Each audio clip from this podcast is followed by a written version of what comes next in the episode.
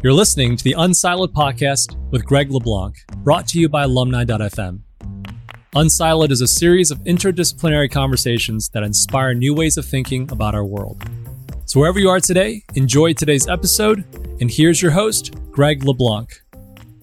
Uh, welcome to Unsiloed. This is Greg LeBlanc, and I'm here today with Finn Brunton, who teaches science and technology studies at UC Davis. And as I was saying, you used to be in a role where you were teaching media, culture, and communications, which sound very different, but in fact have huge overlaps.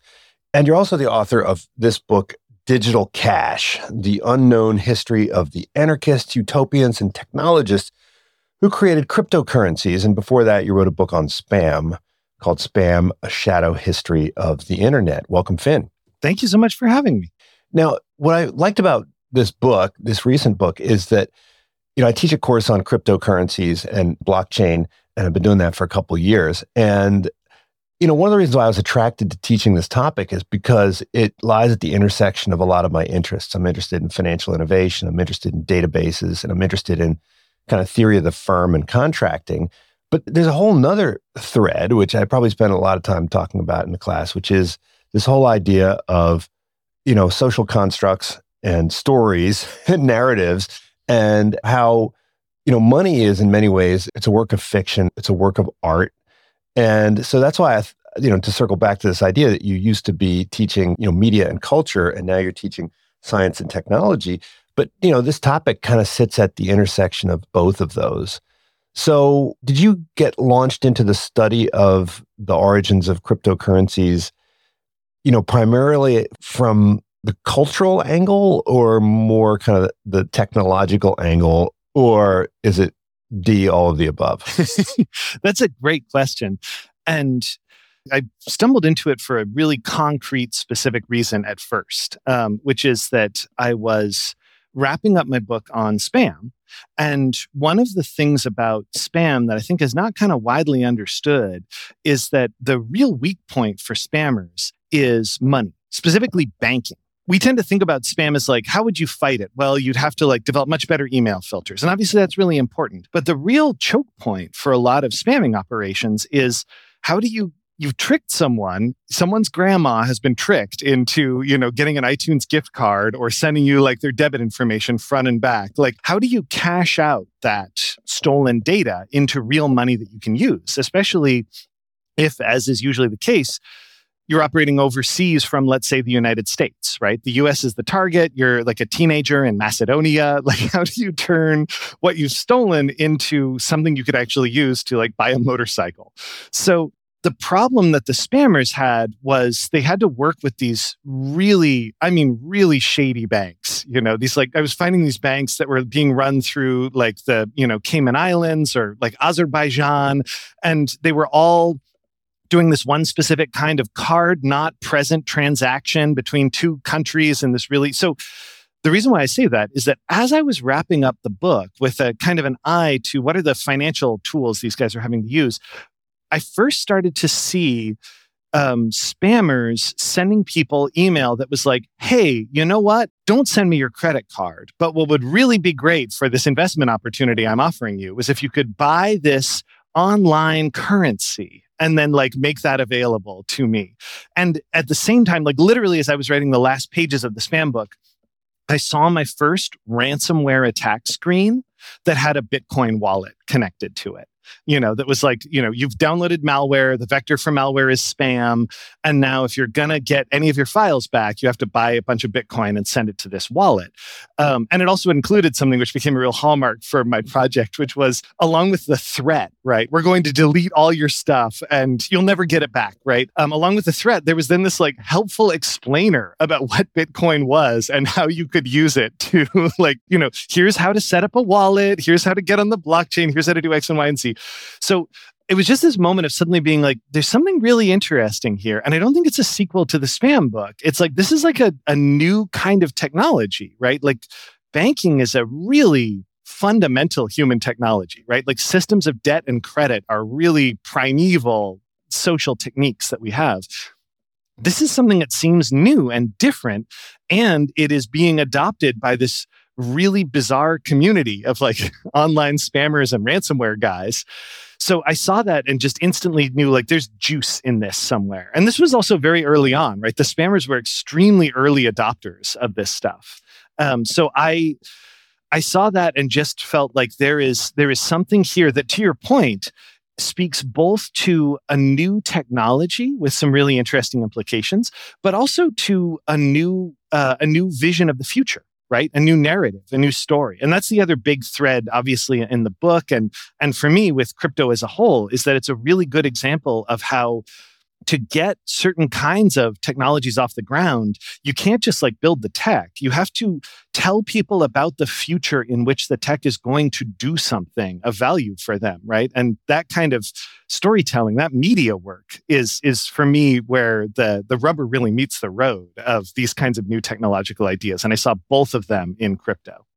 Yeah, I mean, the whole crypto movement, if we could call it that. I mean, I'm always wondering how will historians look at this a couple hundred years from now. I mean, obviously, the technology of money will certainly uh, evolve, but I think the whole kind of crypto movement will be viewed almost it's kind of like a, a millenarian movement it's a group of people who have a vision of the future. Now obviously there's just a bunch of people who are just playing around and trying to get some get money quick kind of things the dot-com boom or anything else.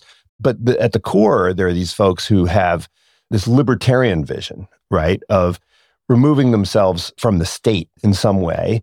And of course, the problem with any kind of quote anarchistic movement is that they don't really have a good answer for how to deal with crime and how to deal with kind of bad actors. Do you think that this movement is reflective of a long term strand in American history? We've always had these folks that are very suspicious of government. You mentioned like the Gadsden flag, right? You know, and I think you went to one of these events in like New Hampshire and stuff where people were talking about all the different ways they could outsmart the government and so forth. How essential is that viewpoint to the origins of this movement? I, I, think it's fundamental. It's foundational. Like, I mean, my my core argument in the book is that there's there's essentially four separate but pretty closely related kind of ideologies, ideological strains that that thread together to make the history of cryptocurrency. And we can go through all of those at some at some point if, if you'd like but the the the largest one is uh, American libertarianism and I, I, I want to specify that not just to say you know that not just to say that movement but for anyone who knows American libertarianism it's like well which one are you talking about because there's you know the joke that I heard a lot when I would hang out at these libertarian enclave events was that if you get you know n libertarians in a room there's going to be n plus one definitions of what they think libertarianism is, you know? So I say that because the one of the really interesting things about looking at crypto is that it's a, a family of technologies which has to negotiate all these different ideas about what money is and about what the goal should be and, and so on and that leads to some of the sort of inconsistencies that we see i think in in you know the clashes over how crypto should work right? Like is the is the number one most important thing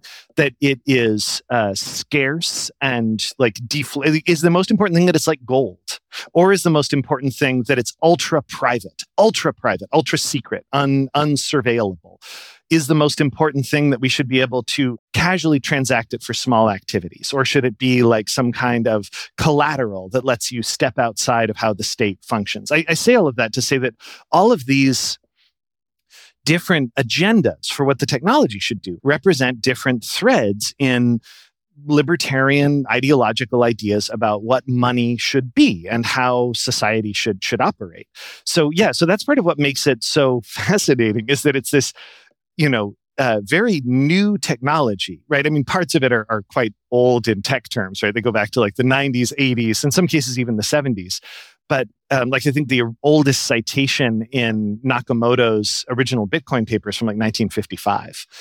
But the roots of it, of this most of it is very new and the roots of it go very old in in american culture i mean one of my favorite uh, sort of threads in this whole story was how many people who were tied into the history of the development of crypto had actually cut their teeth as people who created something that not a lot of people have ever heard of, which was digital gold currencies, DGCs. In the 1990s, these were not just like the first, they were actually kind of the best for a long time, right? Like they beat PayPal. They were earlier than PayPal. They were in many cases you know better for various values than PayPal. Like they they pioneered all this stuff, microtransactions, like super early sort of smartphones back when they were personal digital assistant transactions. They were doing this huge volume. And these were based on gold, right? I mean, during the 70s in particular, right, with the rise of inflation, I mean, there were a lot of people on the political fringes, maybe not even on the fringes, who were talking about going back to the gold standard, right? And people were you know, minting gold.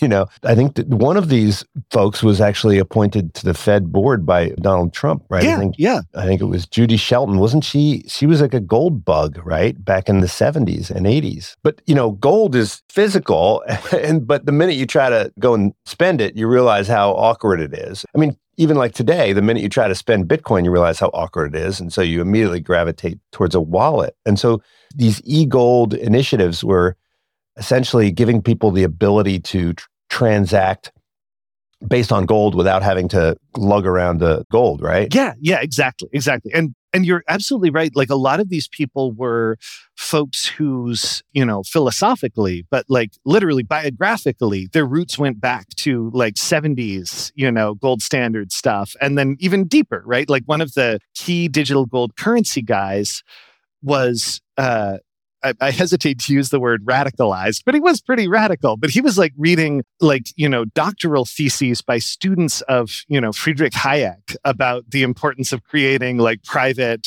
precious metal backed banks from the 1930s. What they all had in common though was was exactly what you described, right? They they recognized that like we ideologically, economically think that the precious metal standards are, are the only way for a currency to be reliable in the long term and provide all these various benefits that you can't get out of central bank currencies. So we're going to create that. But we also recognize that the biggest hurdle is the physical problem, right? So we are going to create these online platforms so far ahead of their time, right? Like the web barely existed, but they were going to create these online platforms where they would have, you know, pallets of gold and silver in, you know, Idaho and Dubai and London. And then you could own a portion of those on this online platform. And then you and I could actually do these transactions where I would say, you know, hey, I want to pay you for consulting services. Um, set up an account on this site and I will uh, transfer three grains of this gold bar to you and, you know, blah, blah, blah. Like, people could sell in and out of those they could cash them out they tended to hang on to them for you know fairly obvious reasons but that model I think, was one of the ways that we can see the kind of heritage of unusual heterodox financial ideology in cryptocurrency because the biggest weak point with DGCs was just as you might imagine that they were so centralized, right? They're so physical. So like the feds could and did show up and like seize all of the assets because of course the other problem with creating a uh, anonymous online payments platform that uses precious metal is that it gets used a lot for laundering money and for scammers to like cash out project like all these various you know problems that you could picture arising. Drug dealers use them a lot. But it also meant that, like, you also have to worry about the person, the custodian yes. of the gold absconding with it, right? I mean, you see this all the time with wine futures. You, know, people will buy and sell wine futures. And then when they finally show up to get their wine, they realize that the wine shop is, you know, run off with all, oh the, all the money in the wine, right? Really? Wow. Yeah.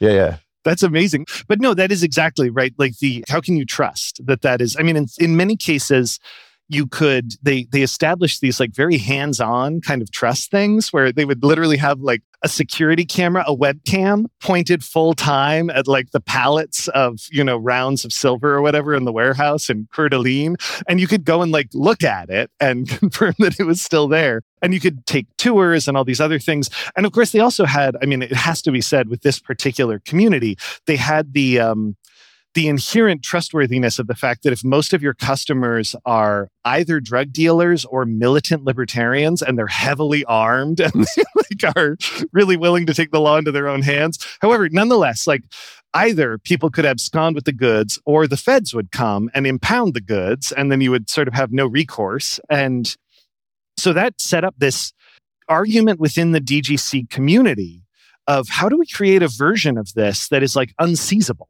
Right? How do we create a version of this that that doesn't have that single point of failure of a bunch of ingots sitting in a safety deposit box somewhere?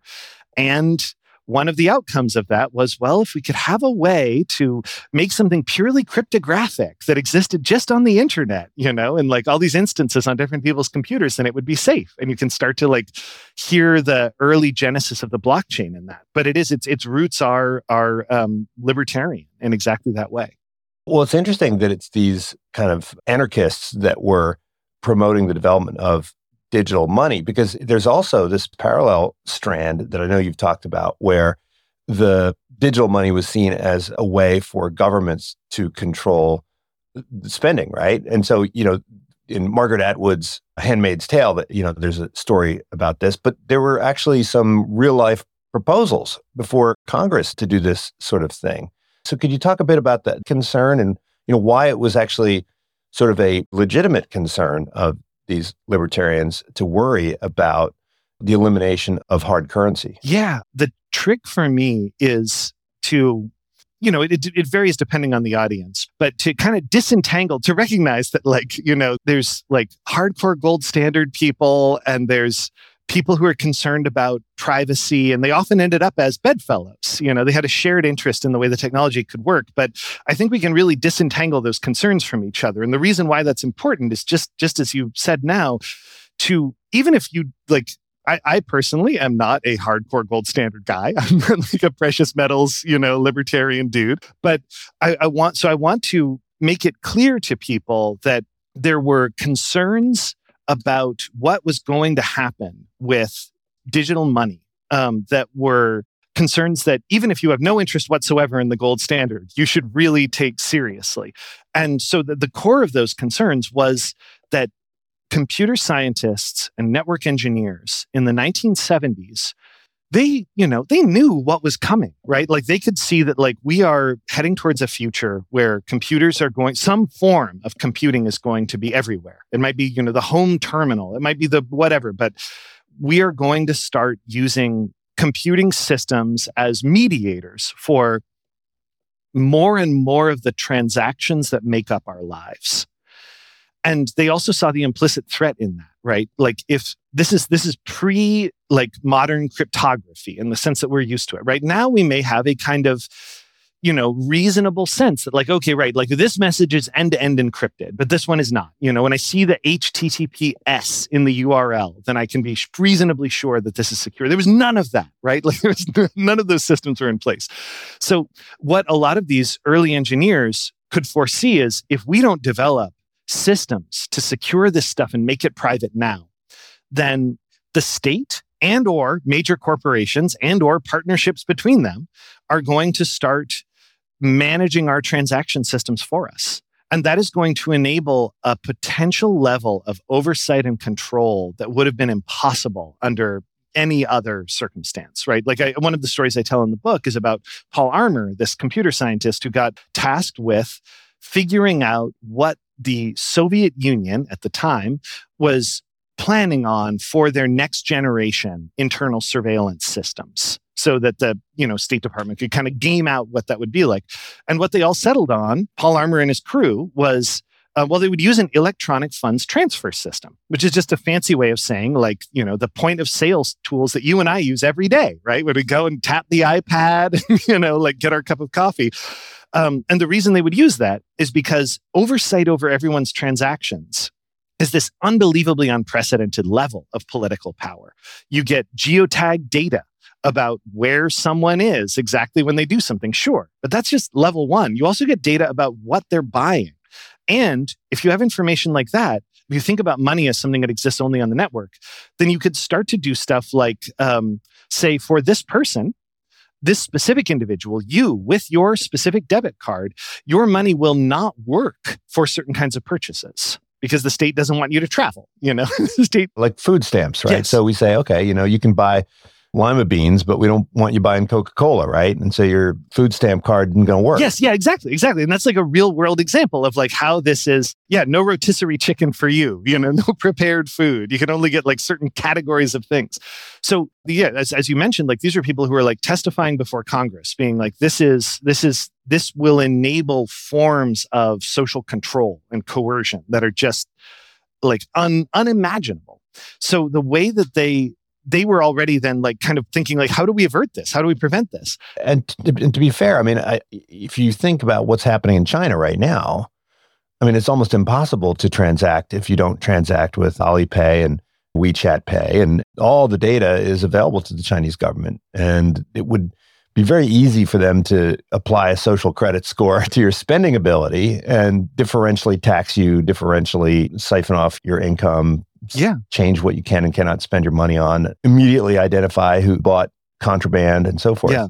Yes, yeah, exactly, exactly. Like we can see real world versions of this starting to play out, right? Like we, the sort of we we saw kind of preludes to this in some of like the state managed economies of the 70s and, and 1980s in that you could do things like say like for you to get a car you know you're going to need to like do the following favors for the stasi like you're going to have to like play ball and just imagine that as, you say like expanded into every area of life. And we can definitely see like versions of that in china right now. We can see also versions of that to take a slightly different tact like one of the kind of other ways to think about this threat is when we think about the internal payment tools, the kind of money that is presented to us by companies, right? Where it's like, oh, I get points on my card, but I can't spend those points during these blackout days. I can't transact the points with somebody else. I can only spend the points at selected retailers, right? Like imagine that applying to like all the money that you have. That was part of what they were afraid of. And we can see that they were right to have been afraid of it.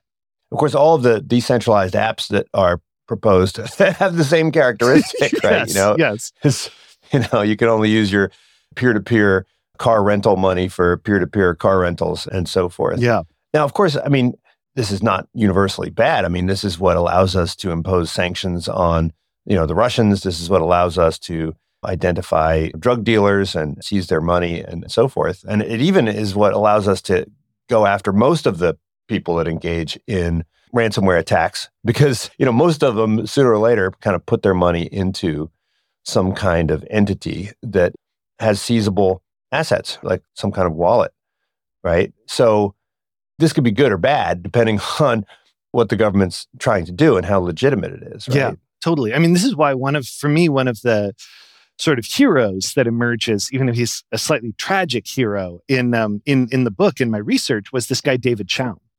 Chaum uh, was this uh, programmer, software developer, entrepreneur who was running this company in, uh, you know, started in America, running this company in the Netherlands in the 1990s, who was trying to develop this um, product called, that he called DigiCash. And DigiCash was an early solution to this problem of privacy that was also going to try to address just what you've described, right? This kind of the the threat of you know the, the, all the threats that you just enumerated. So the notion with digicash which i want to spell out a little bit because i think it, it really has a lot to still show us today about how different things could have been was that um, he and his team and his colleagues they developed this protocol where you or i could go to our bank. We could physically go to an atm we put our card into the atm and we say uh, put a hundred bucks onto this card.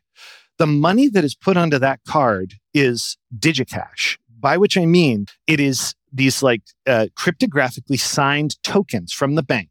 So when I take that card and I go and spend it at the coffee shop, when I put that into their point of sale device, it's not connecting to the bank's computer like a debit card. It's not confirming my identity. It doesn't need to do any of that. What's on the card is as if I handed them a $20 bill, right?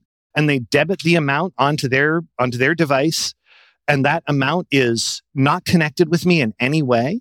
But to speak to your point, it is connected with them, right? Like once the merchant has it on their card, when they go to the bank to deposit it, it's going to, you know, be coming out of this coffee shop's, it's going to go into the coffee shop's account. It's going to be like coming out of the card connect and so on. So I say that because I think that was such an elegant solution, right? In the sense that like the money can travel anonymously There's no way to connect those transactions together. But if you're going to bring it back into the bank, then it's back into a system where it can still be under some level of supervision and can still, you know, have like know your like, you know, KYC requirements and can still have like, you know, ways that we can identify like it's now it's no good for blackmail, it's no good for money laundering, it's no good for ransomware. It's a system that wouldn't work for any of those things. And Chaum's project was so far sighted in terms of how I, I, talked about it as a as a physical thing on a card, like analogous to cash. But of course, you could also use this for online transactions. And it was so far sighted in that idea of like make it so I can transact with a merchant on the internet. I can donate money. I can subscribe to things without producing any transactional record that connects it back to me, but it's still no good for, you know, illicit stuff, frauds, ripoff kinds of things. And I really wonder about the future we could have had where the core internet financial model was not advertising, but was instead these like, you know, anonymous privacy preserving microtransactions. Yeah, it's I mean, there's now a bunch of cities that are passing laws mandating that merchants take cash. And I think this is driven primarily by concerns about the unbanked, but you know, it could also be to protect some elements of privacy. And and there's a little bit in the book about how we kind of deal with the potential for counterfeiting in paper money. And you know, we have all these like threads and little holograms and all that kind of stuff. And sometimes when people, merchants are taking a large bill, they'll put it under this little microscope and so forth. So, in order for you to have that kind of authentication in the digital world, right, you need to have all this cryptographic technology, right? Now, I remember when Bitcoin first came onto the scene, most of the courses emphasized the cryptography elements, right? And a lot of the, my colleagues in engineering school who were cryptographers, they were the ones that got into this. So, you know, how did this whole s- sort of technology of cryptography uh, evolve and what was the the motivation there? Yeah, I mean that's it's a huge story because, you know, uh, crypto is for me and I'm I'm biased here, but I think crypto is really one of the the most amazing like mathematical computer science developments in like the second half of the 20th century. It's just so, so remarkable. But rather than kind of telling the full sweep of that story, which could, you know, you could, you could spend your whole career like studying the history of crypto, I want to sort of capture the, the really like the functional problem that they were trying to address because it also feeds into what cryptocurrency then becomes. It also ties into your spam story, right? Because, you know, I remember it was probably in the late 90s when uh, Bill Gates came out and said, you know, what we need is we need a postage stamp for emails. Right. and everybody's like, wait, what? Like that seems crazy. But, you know, he was saying that if we can have, if there's just a tiny little fee associated with this, gets to the proof of work story. But if we had some tiny little fee, th- this would serve the role of reducing, you know, the spam. So part of the story for eliminating unwanted stuff is authentication and then part of it is about you know putting a tax on things yeah. right? Yeah totally. That's actually that's a really good place to start to kind of explain the the ways that people started trying to figure out how to use cryptography, right? Because, like, there's a wonderful detail in, I think it's Andy Greenberg's book about WikiLeaks, which also includes some wonderful stuff in it about the history of crypto cryptography specifically, um, where he says he quotes someone he interviews as saying it's as though they had found like a crashed UFO you know like cryptographers just had all these like amazing counterintuitive tools that you were like this is like where the hell did this i mean you know we know where it came from we know how all the math works but it, you could still imagine just kind of looking at it as like this alien technology where did this come from? You're telling me that you have a lock which everyone can study, but which only a single corresponding key can unlock. And the key and the lock are actually somehow related, such that like the key can then authenticate something in such a way that only the lock can like, you know, it's like, it's really remarkable and really bizarre. And one of the most bizarre things that comes out of the sort of the study of cryptography is what are called hashing problems. So I'll, I'll, explain this very, very briefly, and then and it ties us back to Bill Gates. It ties us back to the postage stamp, and then ultimately to um, cryptocurrency. But hashing problems actually have this uh, really interesting history that has to do with the hard drive. So when you think about early hard drives, you know we're all sort of familiar with what they look like, right? It's like it's like this big platter with this head moving around on it. And one of the problems when you start to think about it is okay, so my computer is storing information on this hard drive. How does it know where to find the information? Like physically, where does the head move to like look for it? And you know, the same problems applied to like these early tape drives, which are like reel to reel tape. It's like, where is the data? It's scraping back and forth. So you can see how this, like, if you don't figure this out, the time it takes to get something is going to be so onerous. You, know, you can just imagine hitting like control S on a Word document and then just grinding, trying to like, where is, where's the original version? What do I update, et cetera. So one of the sort of challenges that they faced, one of the solutions that these engineers came up with for how to solve it was, well, what if we had a, a, set of algorithms that could take the data and then could like produce like a little summary of it, a little digest. But the best way to do that is not to come up with what we would think of as a summary, right? You know, the first sentence or whatever, but to instead have some set of algorithms that slices and dices the data and spits out some tiny string of just like letters and numbers, but they correspond to that specific file in some really precise way. So the reason why this is kind of miraculous is that the algorithms that they develop for doing this are so effective. They're called hashing algorithms, literally in the sense that if you like order hash in a restaurant, right? It's like the chopped up version of something. It's all mixed together. So hashing algorithms are shockingly effective. So I can make a hash. I can generate a hash from Moby Dick, right? And it's going to be some string of letters and numbers. Now, if in I go into Moby Dick and on page like 237, I change a single letter in a sentence, the hash will be different that I produce from that changed version. So you can start to do things. And we actually do this often without thinking about it. The machines handle it for us, where you can like download a file. And with that file, you can download the hash that corresponds to what the file should be. And if the hashes do not match, then your computer can be like, something's wrong. You know, this file you've downloaded, something has been changed in it. Something is different. Something's corrupted. It's been hacked, whatever. So the other thing that you can do, many, one of the many other things that you can do with hashes that's really cool is that you can say, what if we have a class of hashes where I can give you a file and then I can say, I want you to manipulate this file in various ways until you arrive at this hash that I've provided for you. So this, you can imagine, right? This is, this can be a, a nightmare. This can be like a, I like to think of it as like a, a Borges story. Like I give you a copy of Moby Dick and I'm like, and here's a hash that corresponds to a version of Moby Dick that is slightly different than the one I've given you.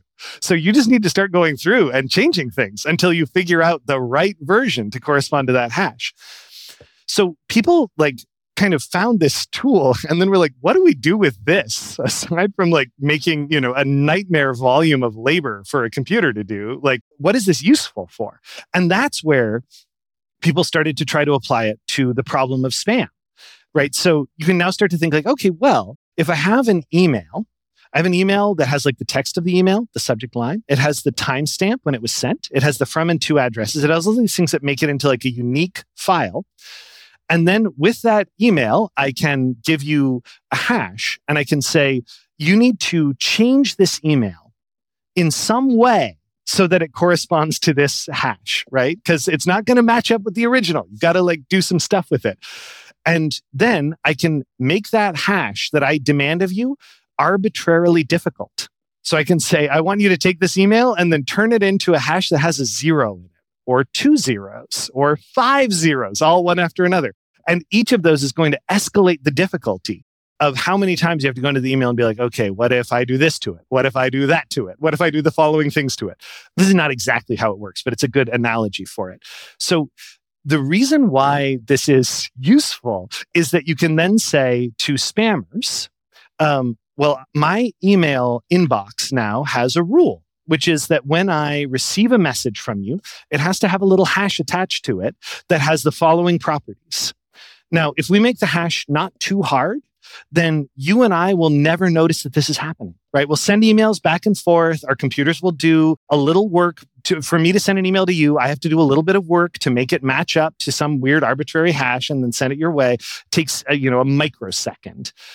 But if you're sending out a million emails a day, then suddenly your computer is like grinding to a halt trying to do all of this labor, right? It's going to rate limit what you're doing. It's going to throttle your activities. So people propose this as, yeah, a kind of postage system um, where you have to like do this little bit of additional computational work that won't get in the way of normal emailing activity, but will get in the way of high volume activity. Now, lots of different people develop versions of this idea, but the one who's really pertinent to our story is this guy named Adam Back. He comes up with this concept. He calls it Hashcash because it's like, you know, the work can be thought of as like a tiny bit of money that you have to, it's a little bit of electricity, a little bit of time from your computer, only becomes a problem if you're doing stuff in huge volumes.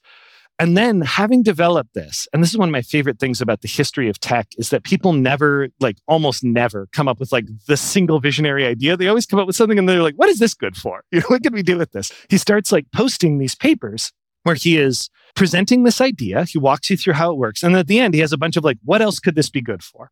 And one of the things that he has in his, he's got like these bullet points. And one of them is it could be the minting mechanism for a digital banking system. It could be some way for us to produce a kind of metered, measurable level of difficulty of work that a computer has to do to like generate new money in some as yet unspecified digital way. So sorry, that was a huge kind of work, way of working our way around, but that's the twisted path by which one of the main threads of cryptography ends up in cryptocurrency.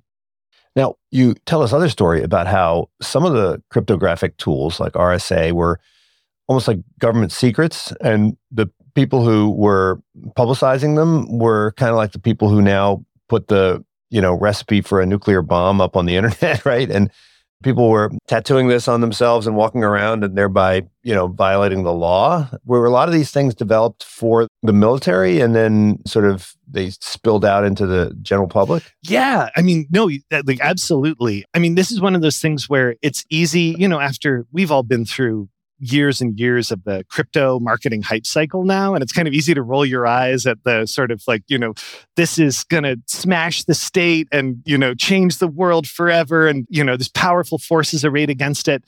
But I, I want us to think about a time when that was kind of true, when there really was like a, a vast material state conspiracy against a particular technology becoming more widely available. And it was and it, that also definitely informs like sort of how cryptocurrency develops but that is a key part of the history of modern cryptography is that not just the, the united states lots of different governments um, had been they had been the sort of primary funders of cryptographic research through the 20th century right? Like they were using it for military purposes and to secure state communications. And it was all just ultra ultra ultra secret. Like to the extent that this is a tiny detail but it's one i find so mind-blowing. Um, so we are probably all familiar with the story of the Enigma machine, the like German military encryption system that a whole group of different people ultimately were able to crack. So they were able to read German military communication. It's one of the most famous stories in the history of cryptography. Um, Alan Turing is a key figure in it, et cetera, et cetera. That story was so secret when it was happening that after the Second World War, the British government gave a bunch of Enigma machines to Israel so, and they were like, here you go. These will keep your communication secret because they, no one knew that they had been successfully cracked. And that way the British government could keep like reading Israeli mail and track of what they were doing. Is that level of secrecy. So by the 1970s, as um, cryptography has become increasingly digital, the threat was that, and this is a very, I think, reasonable and realistic threat, was that the government various governments, but let's focus on the US, were going to produce encryption standards, which were some level of reasonably secure, but which the government could read. Right? Like they would have backdoors into them. And we have a lot of evidence for this actually being done by like the NSA co developing encryption standards and then giving them to businesses and being like, here, if you want to like you know, work with American businesses. Here's the secure standard that you use, and we can read all of it, you know? So these cryptographers were having to develop, were having to figure out um, how secure cryptography could work under really genuine threat right? Under uh, like with like their their activities were um, getting them surveilled um, and like put on lists. A lot of people who were doing this work were unable to ever talk to anyone about it. Cryptographers were like these sort of rogue cryptographers, many of whom came to call themselves cypherpunks, were like having to like, go into like libraries and find like by chance the one copy of this document that had not been like pulled after they figured out that it was mathematically significant for cryptography and then like share it with other people reverse engineer breakthroughs and discoveries. And the the sort of story that you raise is one of the kind of most remarkable of these which was that um, cryptographic algorithms were classified as munitions, as weapons of war, right? Like you needed a foreign export license for them in the same way that you would if you were, you know, like selling tanks or something. So as people were figuring out these sort of cryptographic primitives and fundamental algorithms and things like that, they started doing stuff like getting them printed on t-shirts because then you could be like, you know, this t if I wear this t-shirt on an overseas flight, like I am doing the equivalent of like selling crates of AK-47s to somebody. And as you said, most famously, people got um, this extremely laconic version of this algorithm in a programming language called Perl tattooed on themselves. And then they could say, like, my body is classified as a deadly weapon. You know, it's like this military device. So that is also like that tension, I think, is a really good tension for us to bear in mind as we look at how cryptocurrencies developed, because part of their heritage was this awareness that strong civilian cryptography was seen as posing a genuine threat to the safety and security of the state. And the sense of threat on both sides, that sense of like, this could be genuinely dangerous to the operations of the government. Um, it could empower, you know, the what the FBI always loved to refer to, like what what is it? They had always had the four terrorists, organized crime, child pornographers, and like drug cartels, I think, or something like that. Like cryptography is going to empower all of these, and you see that same rhetoric applied to cryptocurrency. Well, and of course, with Silk Road, I mean, we saw quite a bit of illegal activity, right? But you know, you also talk about these extropians, right? And, you know, I mean, for some reason, it didn't even occur to me that such a concept existed because, you know, we talk about entropy all the time. And I had no idea that entropy had an opposite, which is called extropy. And so, you know, these extropians, I had no idea that there existed this community right here where I am in Berkeley. Presumably, these some of these old folks that I see wandering around, these old hippies are extropians with billions of dollars of crypto somewhere tucked away.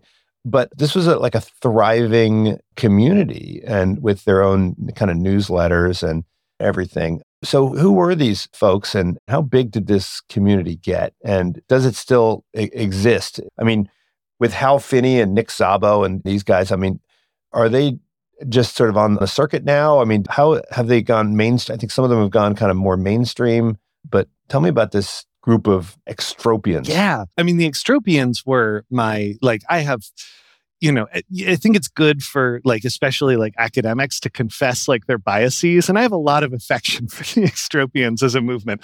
They, they play a big role in the history of crypto that was, you know, I, I don't think has been kind of given enough credit in part because from our, like, from, you know, conventional mainstream perspective, they were way out there, you know, like really extreme in really interesting ways. Um, but they were a lot of the the um, you know most of the key figures in the history of cryptocurrency of what becomes things like bitcoin and so on all have their roots in the extropian movement. They're all like they were all on the mailing list. They were all fellow travelers of the extropians to one extent or another. Some of them were like paid up members of the community. They all were hanging out in the same kind of milieu together and the extropians are, in my opinion, like the, the most significant least talked about subculture in in like modern technology. Um, lots of people will talk about you know phone phreaks in the 70s and you know the sort of development of hackers um, and like all these different groups and subcultures. But the extropians don't get a lot of airtime, and they were hugely influential.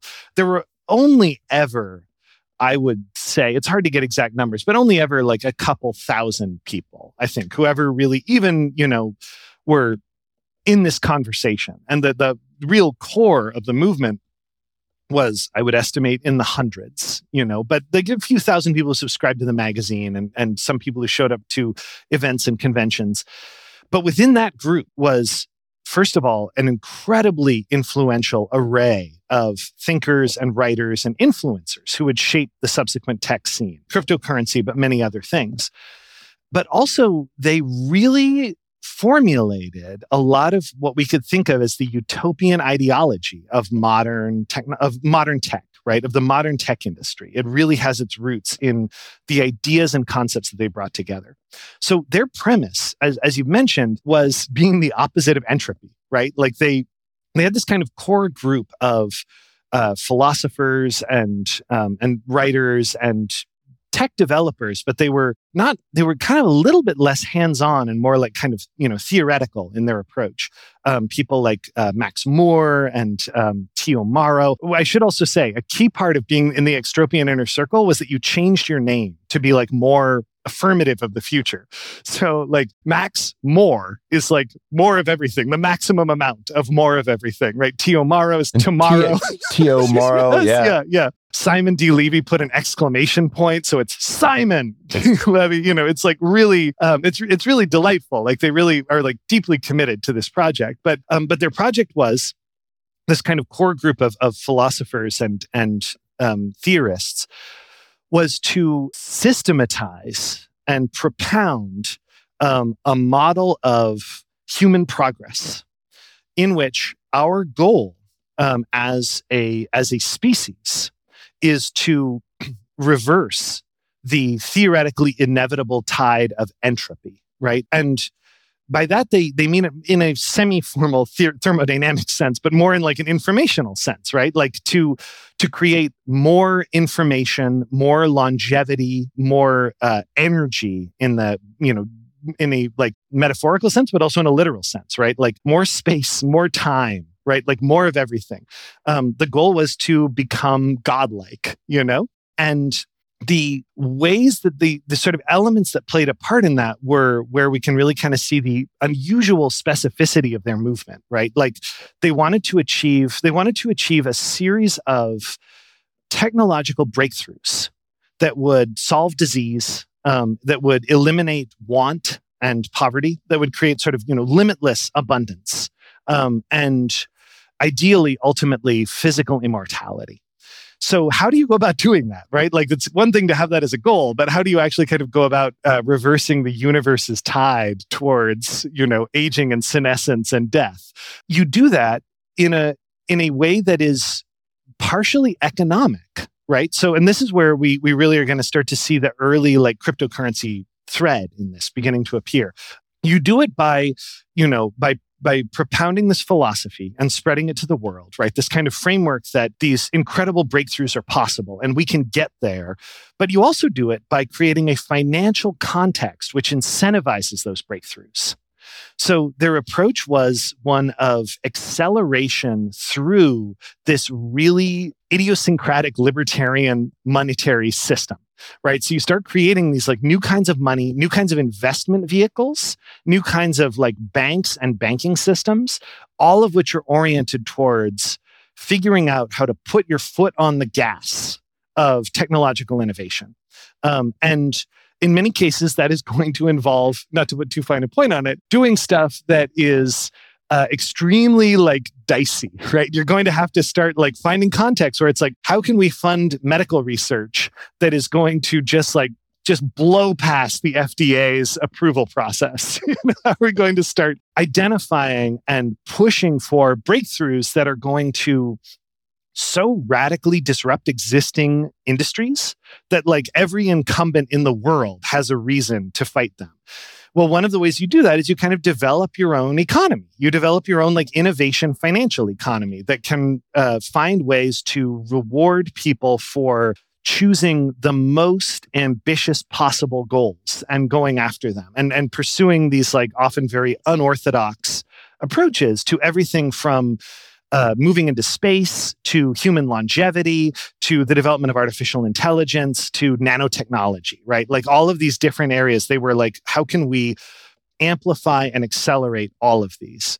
Um, one key thread in their project, which ended up becoming more and more prominent as time went on, was if you really believe in this model, right? This model that like we are about to attain a cascade of breakthroughs that will, uh, you know, it, it make it possible for people who are alive today to live forever, right? To live forever in this, you know, to become these sort of godlike beings traveling through the universe.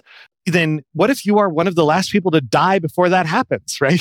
you don't want that to happen. So, an increasingly significant part of the Extropian project along with all of these other longevity techniques, you know, calorie restriction diets and special injections and exercise and all this other stuff became investment in cryonics. Um, right. So having yourself frozen after your death, or as I learned to call it when I started meeting with cryonicists, your metabolic coma that you go into when you are technically deceased, but where you are frozen and could therefore in this future be revived and have your consciousness extracted and put on a computer or whatever.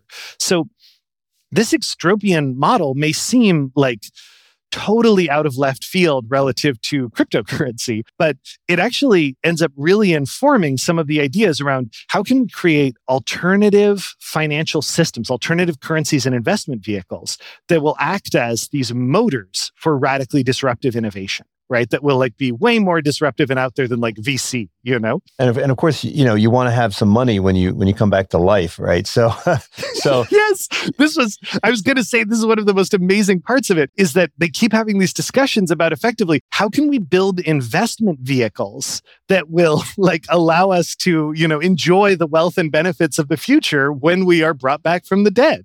Right. And I was wondering like so do you memorize your private key right before you get frozen and then you got to remember it when you get thawed out. I, I was trying to figure out how do you make sure that somebody doesn't run off with all your crypto and stop paying the bills on your freezer. It is a problem. Yeah. Yeah. I mean, at some point you got to trust somebody. You got to trust the janitor isn't going to pull the plug on you while you're in the storage locker.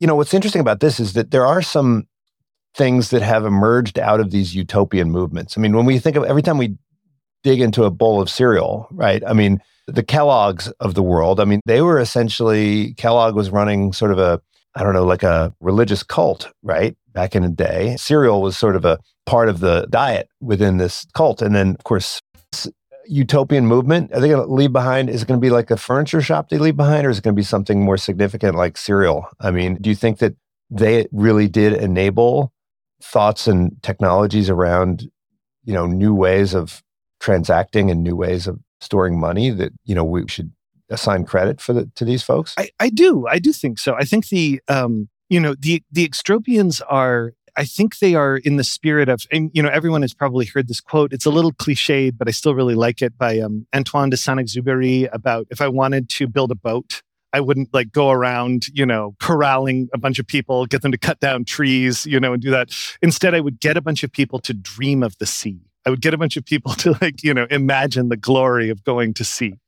And I think there is something to that, right? Like, even if we want to stay really grounded, you know, we, without getting super speculative, you know, a key part of like the cycle of, of capital and credit is, you know, promises of the future, right? Is being able to sort of sketch out a vision of what could be that can create investment and, you know, create a loop that can allow you to grow some value. So the extropians they've created a number of, or helped to sustain a number of institutions, um, primarily around cryonics, you know, which is you know, not necessarily at the level of breakfast cereal, but I think what they've done that's more significant is um, really shaped a culture of the future um, that has driven a lot of not just like attitudes in terms of how we think about Silicon Valley as investment or even as industry, but as a zone of fantasy where people were, and I don't mean fantasy in a pejorative sense, right? As, but as a zone where it was possible for people to imagine these profoundly different futures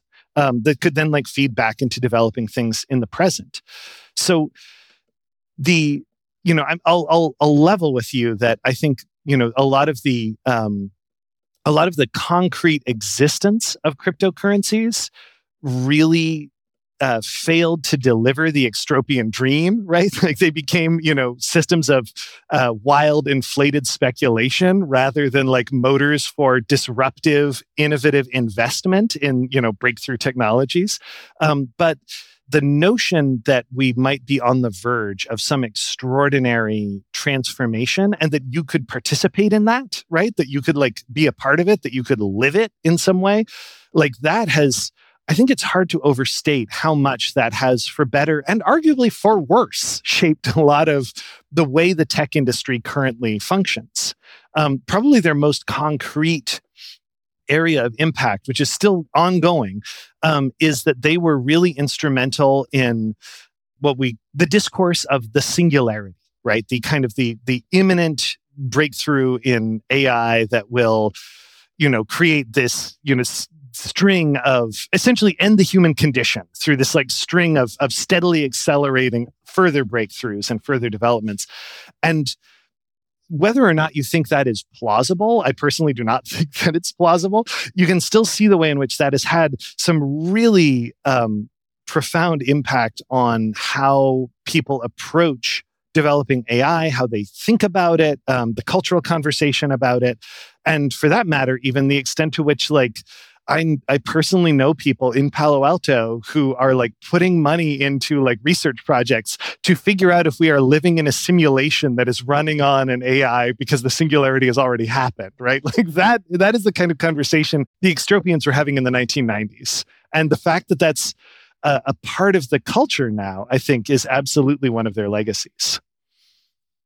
Well, last question. I mean, it to me it's absolutely astonishing that 15 years after the creation of Bitcoin, we still don't know who Satoshi Nakamoto is. I don't understand how it's possible to keep something like that secret for as long as we have. I mean, this was a relatively small community of people and they pretty much knew each other and they went to conferences with each other and they had all the mailing lists and so forth. I mean, it really plausible that the identity and whereabouts of this creator is unknown to the inner circle within this community of extropians? Yeah, that is obviously like one of the great questions. Something that like I I'll say two things. One is that you know, this is a little bit, what I'm about to do is a little bit of like a, a, a classic cheap academic move. It's a little bit of academic jujitsu, but I think it still has value, which is to say, like, you know, what's more interesting than Nakamoto's real identity is the fact that this person could be so mysterious or cult, you know, whatever. Like that sort of thing is like, it's a little bit of a kind of like, I don't know who it is. I don't want to speculate, et cetera, kind of move that people do. But I think it is worth, it's worth finding really fascinating that the possibility that you could create, you could cr- co-create something like Bitcoin, which is, you know, Nakamoto was ultimately like a, received a lot of help from people like Finney and others kind of building it. But the fact that you could create something like that, still control an enormous volume of it, right? So much of the early Bitcoin when mining was easy is all in, you know, Nakamoto's wallets where would he be if he were on the Forbes, you know, 400 list? I mean, he'd be he'd, he'd, have to be up there, right? Yeah, yeah, exactly. The fact that you could do all of that and still remain um, entirely unknown, that is, in some ways, the most complete realization of the fantasies of the cypherpunks of the 1990s right like that is in some ways like that's what they were hoping for was a future where it would be possible to do something of this magnitude and to control all of these assets and so on while remaining unknown to the world. So that's kind of the that's my little jujitsu move. That's answer one is the kind of like more than who it is, isn't it interesting that they can do that, that they can pull it off? My answer part two is that I um while the crypto the sort of proto cryptocurrency community was quite small, um, it is larger than I think a lot of people realize if you go back into the 1990s and kind of look at how many people were all kind of interested in this idea in loose ways. Um, I have my own personal theory as to who Nakamoto is, and I, if I were to like drop a little breadcrumb, I would say what's really worth looking into is not like the people who were central to the extropian mailing list, like, you know, Szabo, for example. Nick Szabo, who people have m- many times said, like, oh, Szabo's Nakamoto. I was like, no, I'm not. I can really easily demonstrate that. Um, but Szabo was someone who was writing about digital gold, like projects as cryptographic projects, was writing about um, using signature chains to authentic and so on. Like szabo was obviously right there but so were a bunch of other people. So my my little breadcrumb is that I think um, there were a couple of Commonwealth communities, right? Not in the United States, of people who are developing digital gold currencies of the kind that you and I were talking about at the beginning of the podcast, right? Where there was like physical gold bars in different places.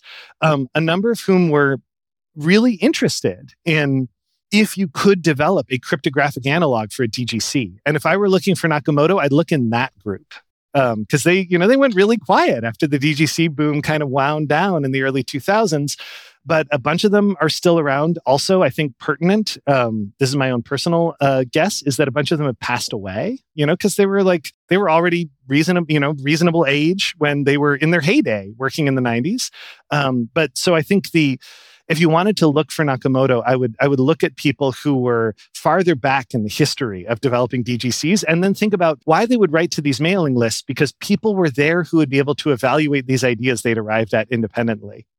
Well, we didn't even talk about the people who are trying to set up their own independent countries. Yes. Oh my God. Yeah. It's a whole whole other story there. yeah. yeah.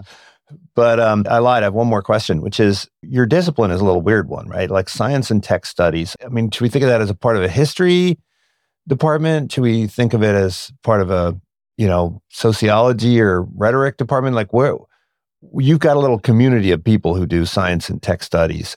Do you think of yourself as a kind of a community or are you all kind of spread out among all the different various departments? That's a great question. I mean, we could do a whole other podcast on, you know, I think I think the history of STS is fascinating. But basically what it is in answer to your question is I think of STS as a as a meeting ground for a bunch of different kinds of folks. But we all we all can communicate with each other, right? We all have kind of been able to develop like a common language, but some of us like me, I'm I've got a a historical background, right? Like I, I think of myself uh, as a historian of science. Um, and then there's people who are like, yeah, as you say, like sociologists, right? Who like go and do sociology in labs and study kind of how this stuff works. And then there's people who are like anthropologists who are anthropologists of technology, right? And they'll like watch how people use things, how things get developed, how they get, and so on um, what STS provided was a space where all of these different areas which are all adjacent could have like a common center in the Venn diagram to meet up and and hang out there. You know, and part of what I love, this is my little pitch for STS for anyone who's listening. Part of what I love about it is that it gives you like a passport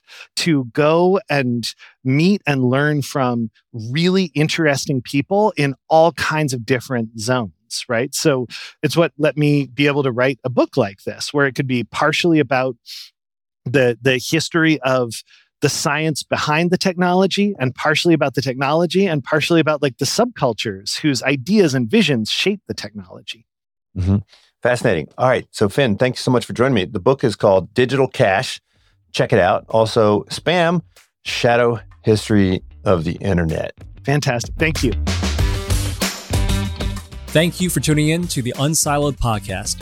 If you enjoyed today's episode, please give us a five star rating and review. To listen to other episodes, please visit our website at www.unsiloedpodcast.com.